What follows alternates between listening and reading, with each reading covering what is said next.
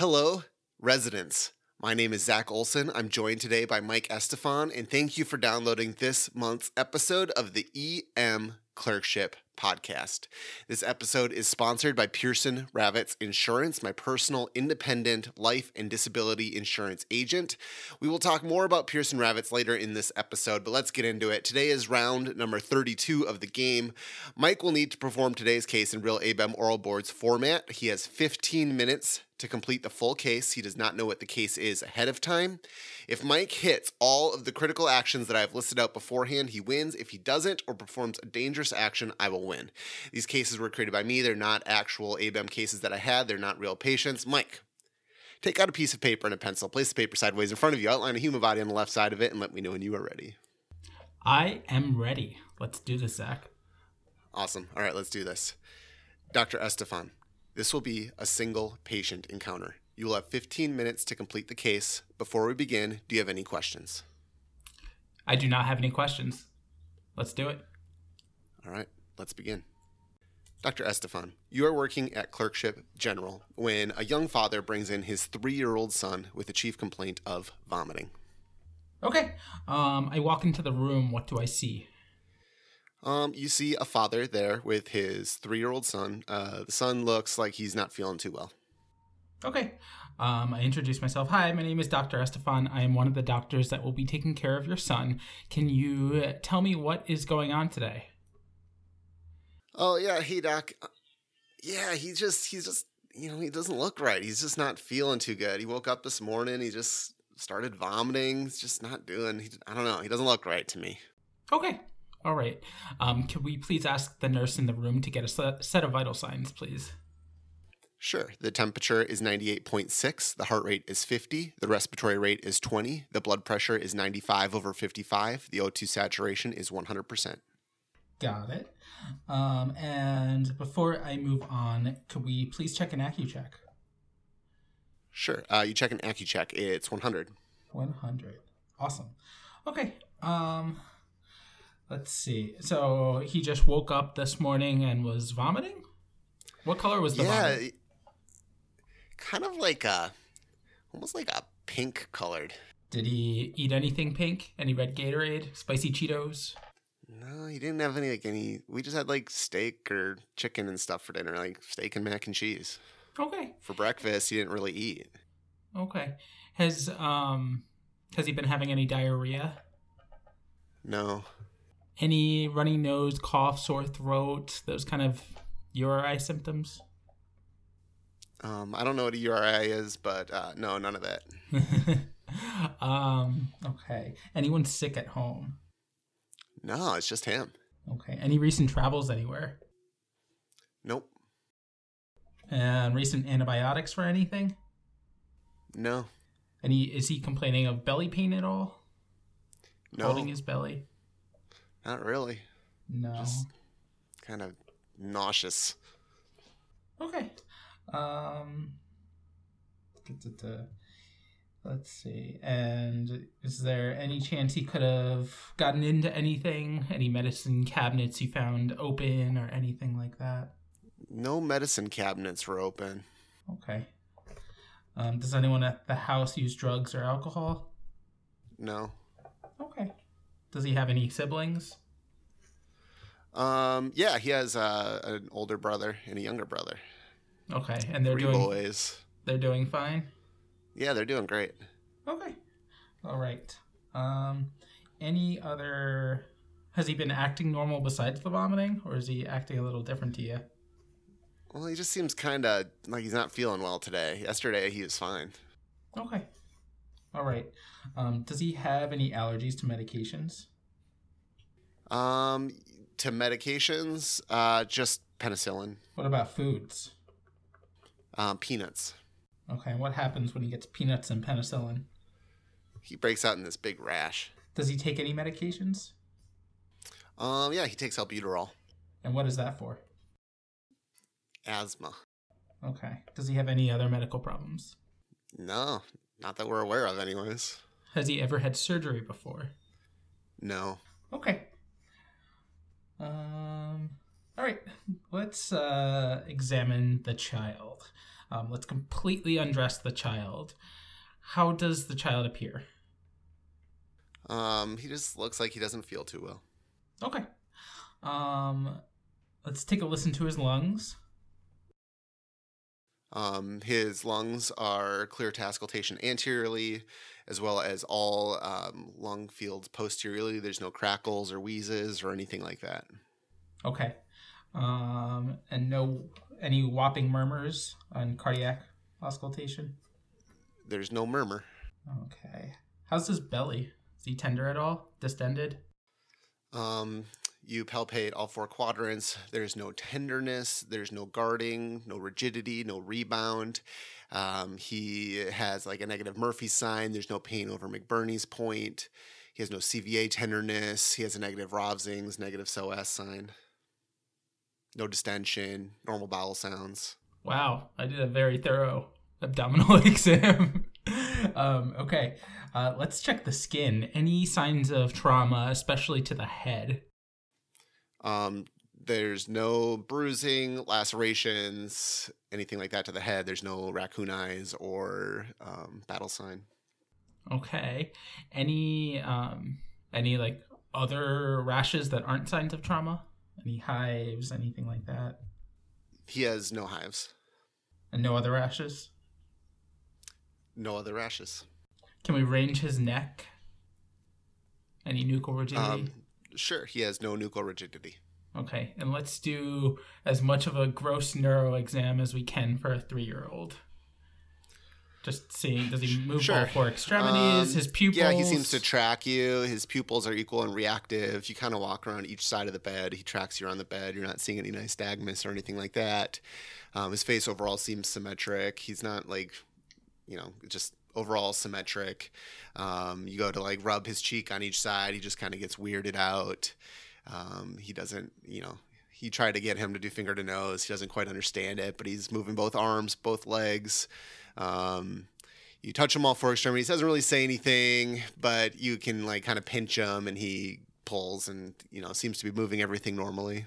Okay, Um, you saw him walk in with his dad, so his gait's you know probably good. okay. Anything else you want to know? Um, GU exam.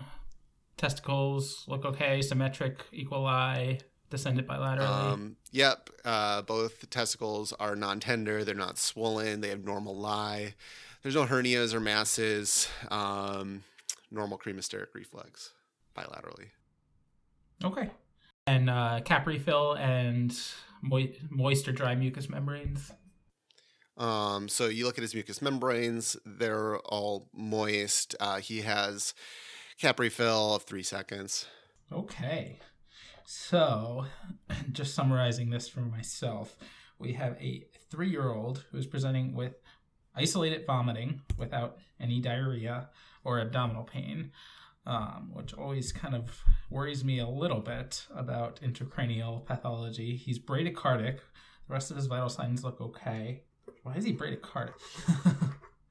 that is that is what is getting me. Like he had a normal neuro exam. I don't think he's like Cushing's. Um, but we always worry about elevated ICP. Was he complaining that his head hurt at all or anything like that? He actually told me yesterday that his head felt the best it's it's ever felt. He was he was shit. Yeah, he feels great. No headaches. All right.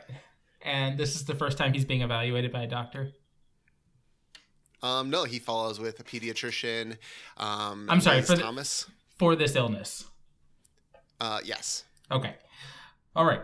Um, well, I don't like his bradycardia. Let's start with an EKG and let's also um, do a trial of Zofran for him. His AccuCheck is normal. He's not in DKA. Um, yeah, let's let's start with that. Um, so the EKG is being obtained and is crossing over to you. Um, you try, you give him Zofran. He is not vomiting. What looks to be rightish axis, um, which can be normal in this age, is my understanding. Is he is in in irregular rhythm, but it is he has a P wave before every QRS, and he has a. He does not have a QRS after every P wave. Um, so possibly some dropped beats. Um, he is bradycardic. Um, and let's see, intervals. His PR looks okay. His QRS looks okay. His QTC looks okay. Uh, so what is this? Please interpret the EKG. Final diagnosis. uh, wait, 1, 2, 3, 4, 5, 6, 7, 8, 9, 10, 11, 12, 13, 14 over the 10 second strip, 14 times 6. So he's not bradycardic on this EKG. Um, I would call it sin- sinus arrhythmia? I, I don't know. I really don't know. It's weird. He's like All sinus pauses. I, I don't know. um, Uh, the father comes to you and says, "Oh my God, Doc, I just remembered something. okay. You were asking if he ate anything. He he was he ate these flowers yesterday. okay. Did he eat foxglove flowers? I have no idea what foxglove is, but I do have a beautiful garden. You can have a picture if you want. I take pictures of it to show all my friends Uh, God's God's beauty. This, is this Didge? Uh, do I see? I don't really see the the Dolly whatever mustache, but we'll go with it. Um, let us. Oh, I got a I get a picture of the flowers. Oh my god. Yeah, I show all my friends. Isn't it beautiful? all right, all right, all right. Let's get labs on this kid. Um, we need an IV. We need a CBC, a BMP. Let's get troponins. Um, let's let's see. So we need to check his K. Um, let's get him on telly. Um, let's check a calcium level as well. Um, and let's call poison control. All right, labs are back. His CBC is normal. His troponin is normal. His K you specifically asked for is 5.5. Um, calcium is normal. Poison control's on the line. Hey, doc, what do you got? Hey, I have a three year old who um, presented with bradycardia and uh, vomiting, and it appears he has had some um, some plant that contains cardiac glycosides. It looks like um, he should probably be treated with Digibind, but I don't know how much because we don't have a uh, a dose. It's not like he took digoxin. I am Sure. Looking for further I recommend starting with 10 vials. 10 vials, so the same as an adult. Great. All right, let's uh, call pharmacy and have them rush 10 vials of Digibind down. It's hanging. Um, nurse says, "Hey, Oh, uh, kid looks. Yep, he he's uh, complaining of, of itching. He's itching. Okay, let's re-examine him. Listen to his. Lu- let's get a repeat of vital signs. Listen to his lungs, and do a skin exam. Um, he's got rash. He's got wheezing. Okay. Um. Let's let's give him uh, albuterol neb. We could do 0.15 of IM epi. Um, we can do uh, PEDS dosing for the rest of the anaphylaxis meds. Let's talk to pharmacy for Benadryl dosing. And They'll get it. Yep, they got it. Solu- Solumedrol and uh, famotidine. All right, that ends your case. Ooh! Got stuck on that EKG, man. That was weirding me out. I'm gonna stop the timer here. All right. So before we go through the case, uh, let's talk about our sponsor for the month, Pearson Ravitz Insurance. Stephanie Pearson is my personal disability and life insurance agent, and I trust her. There are only a handful of big financial tasks that you need to complete before you finish residency, and one of those is getting your disability insurance figured out as soon as possible. There are multiple reasons why you should be contacting Pearson Ravitz while in residency and purchasing disability insurance early. One, you lock in cheap premium payments. Two, you get access to specific like resident discounts. But most importantly, three, you get your medical exam done while you are still young and healthy. You see, it's not just that you might get sick or injured while you're a resident and won't be able to work as a doctor despite your loan debt, although that's obviously a concern. The biggest issue is that you have an injury or illness. The insurance company finds out when they do their underwriting, and you might have entire body systems like your back or your eyes just completely excluded forever from disability insurance coverage. In some cases, you might be completely uninsurable. That's why you want to do this as early as possible. Go to www.pearsonravitz.com, get in touch, get your questions answered, and do it as soon as possible. Thank you to Pearson Ravitz for sponsoring this episode. Now back to our case. All right, Mike. Um, how do you think you did? I was. A, I'll, I'll start off. I was a little bit cruel. I was intentionally um, messing with you for time reasons, because as you're that that's going to be a big difficult component of these cases. So I'm intentionally trying to that was part of this and that's why I didn't just like give you an easy you know an easy right away ingestion history. Um, so that that was slightly intentional. That's to- but, totally fair. Yeah so you know you I, I totally understand that up front you're like did he like get into the medicine cabinet? No not medicines. Like did he eat pink food? No no pink foods. It's like i get that you asked that and um i don't think it would have been fair for me to never give you like you have to specifically ask for pictures of the garden. Like, you know like obviously obviously that was not the case. But i, was, I intentionally did that because the the teaching point that i wanted to do with this case is starting to get you um more in tune with how much time things things are going to start taking. So you have that internal clock going. Um, i actually let you run for 16 minutes. And kind of you know part of that is letting you work through things at the end after i actually tell you what's going on. So you know again it's that was intentional. It's just to start getting your internal clock like to train your internal clock if that makes sense. Um, No, it- but like i intentionally didn't tell you even though you asked about it i was just kind of messing with you on purpose. Um, because the point of this case is not the management of of what Mike? What was what was tell tell the audience about this beautiful picture that you saw this beautiful garden. This uh this foxglove this cardiac glycoside containing plant that looks so beautiful and yet is so deadly. I found this picture online of like a whole giant field of it.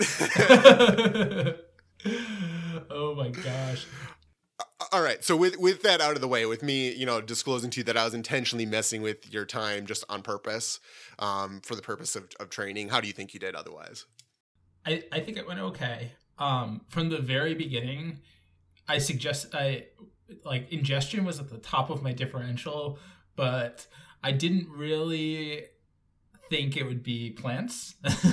Just with the bradycardia, there's not a lot of things that cause bradycardia in kids, right? Like increased ICP, but the the blood pressure was fine and the kid was acting normal. Um, ingestions, right? Um, and then that EKG really threw me for a loop. It was it was very it was irregularly irregular, but not like AFib irregularly irregular. There were just random drop beats. Um, it, it was it was weird. Um, and I definitely wasted way too much time trying to accurately interpret that EKG.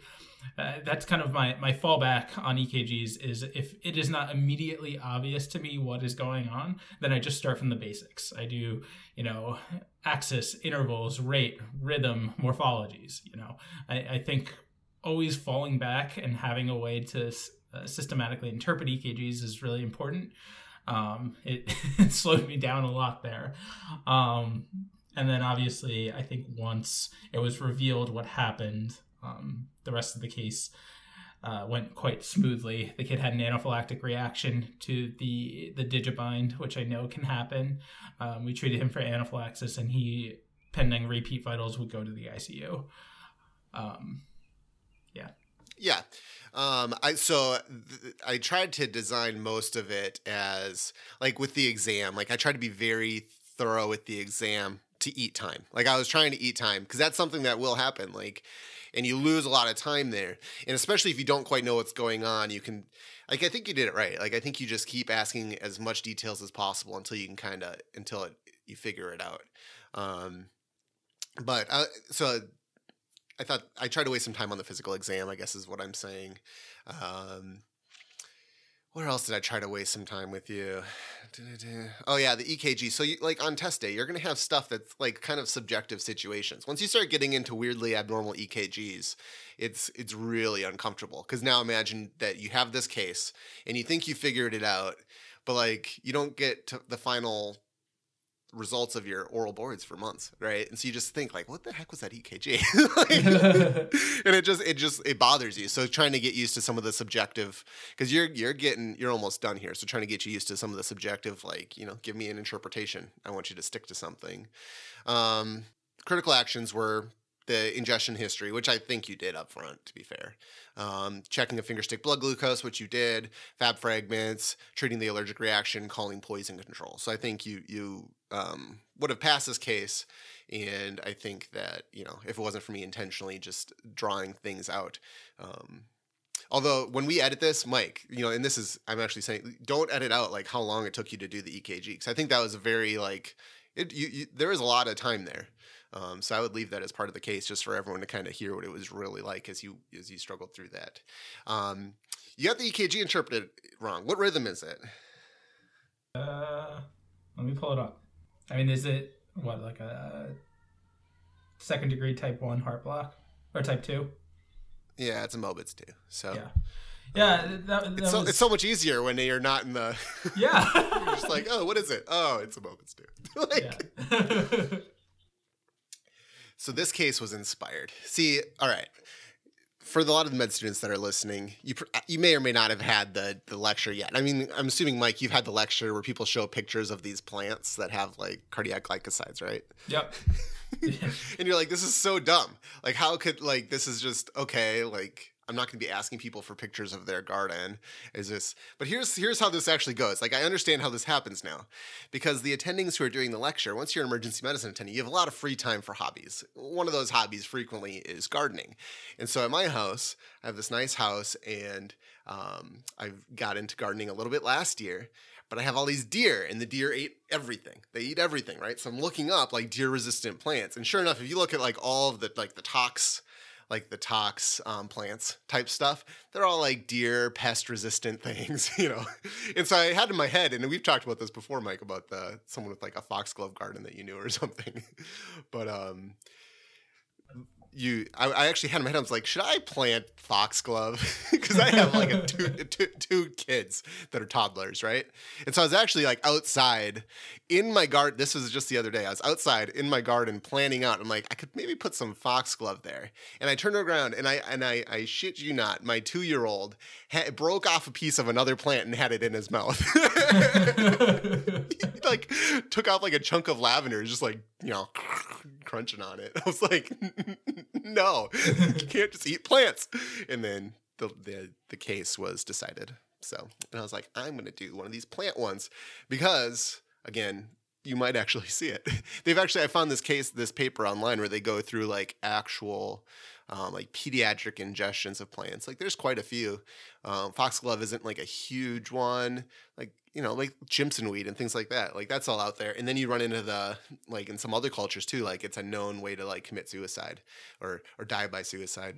Um, like so a lot of people are intentionally they know what plants to eat if they want to die type of a thing um, and then there's all the home remedies stuff so you know next time i say all of this next time you see the lecture with all the pretty plants just know that some stupid ER doctor out there is planting foxglove in their garden because they think it's kind of funny and they don't want the deer to eat it and then their kid eats it, you know?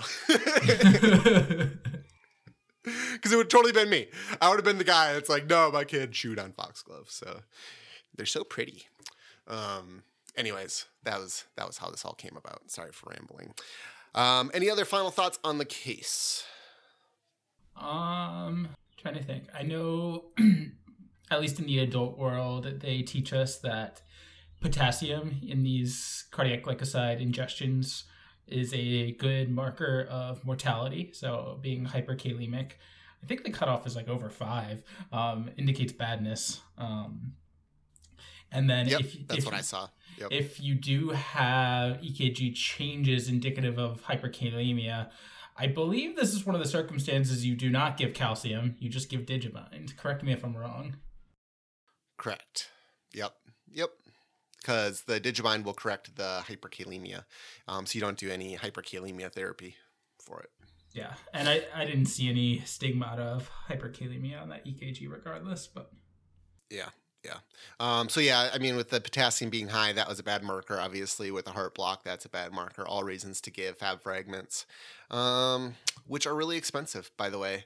I think so. Like, if my kid, I looked up the dosing of fab fragments. So let's say my son had actually eaten the foxglove and not a chunk of lavender, it would have been like ninety thousand dollars, which is like you know a real bummer. So for the HSA, anyways. um, obviously medical insurance. But, anyways, uh, let's see. We talked about that. We talked about that. Um, digoxin levels. What do you think about those? Uh, I don't think they are.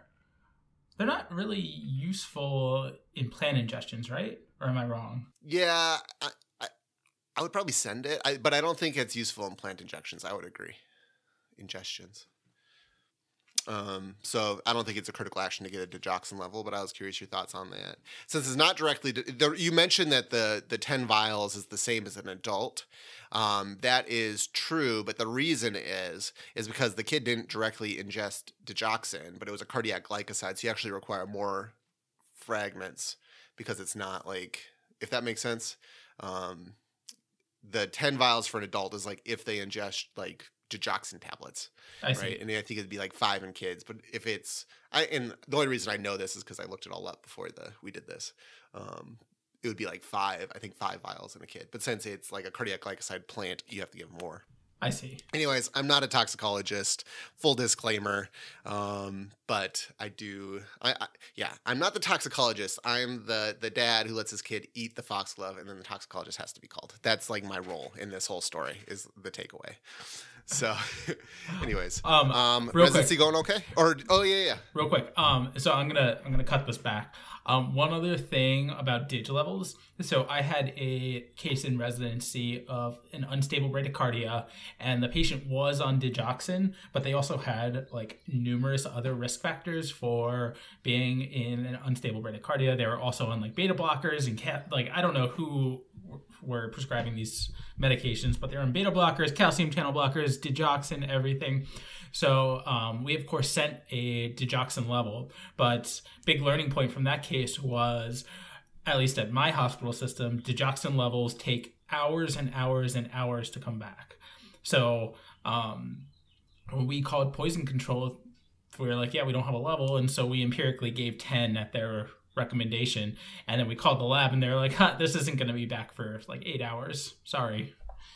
So it might be different in different hospital systems, but that's another thing to consider. Even if you have somebody who takes digoxin, um, the level may take a while to come back. That's all I had to say. Interesting. I never realized that. Yeah, my hospital comes back with you know the K. it's all you know pretty quick. So all right. How's residency going? Residency is going great. Um, I am now on a super chill block where I am doing a bunch of electives, and I just am wrapping up a NICU elective, NICU as in neonatal ICU, um, and I'm getting to resuscitate a couple preemies and you know bag a couple preemies, and you know so far no no uh, neonatal intubations, but still an invaluable elective. Not to mention, you know, even if the baby's healthy, I'm in the delivery room, I'm watching all these deliveries again. You know, it's been a while since I've delivered a baby. So this is probably one of the most valuable uh, rotations of my residency, I would say, you know, pending graduation and about to go into the real world where a lot of the places where I'm working will not have OB or a neonatal ICU or anything like that for support. So I, th- I am loving what I'm doing right now. Yeah, when you told me about the rotation, I didn't have that rotation available to me as a resident. Sounds like a killer rotation. I mean, as far as things that you can do on your third year, because you do a lot of the OB and stuff early, I feel like, typically.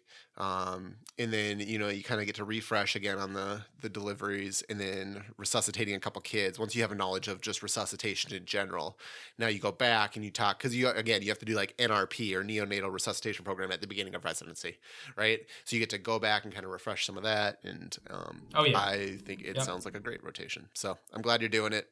Um, well, that wraps it up. Um, send us emails. You can reach out to us at zach at emclerkship.com, mike at emclerkship.com, and uh, be sure to tune in in a couple weeks for the deep dive. I'm sure it'll be very interesting, Mike. And until next time, keep working hard, keep studying, and be sure to enjoy your shift.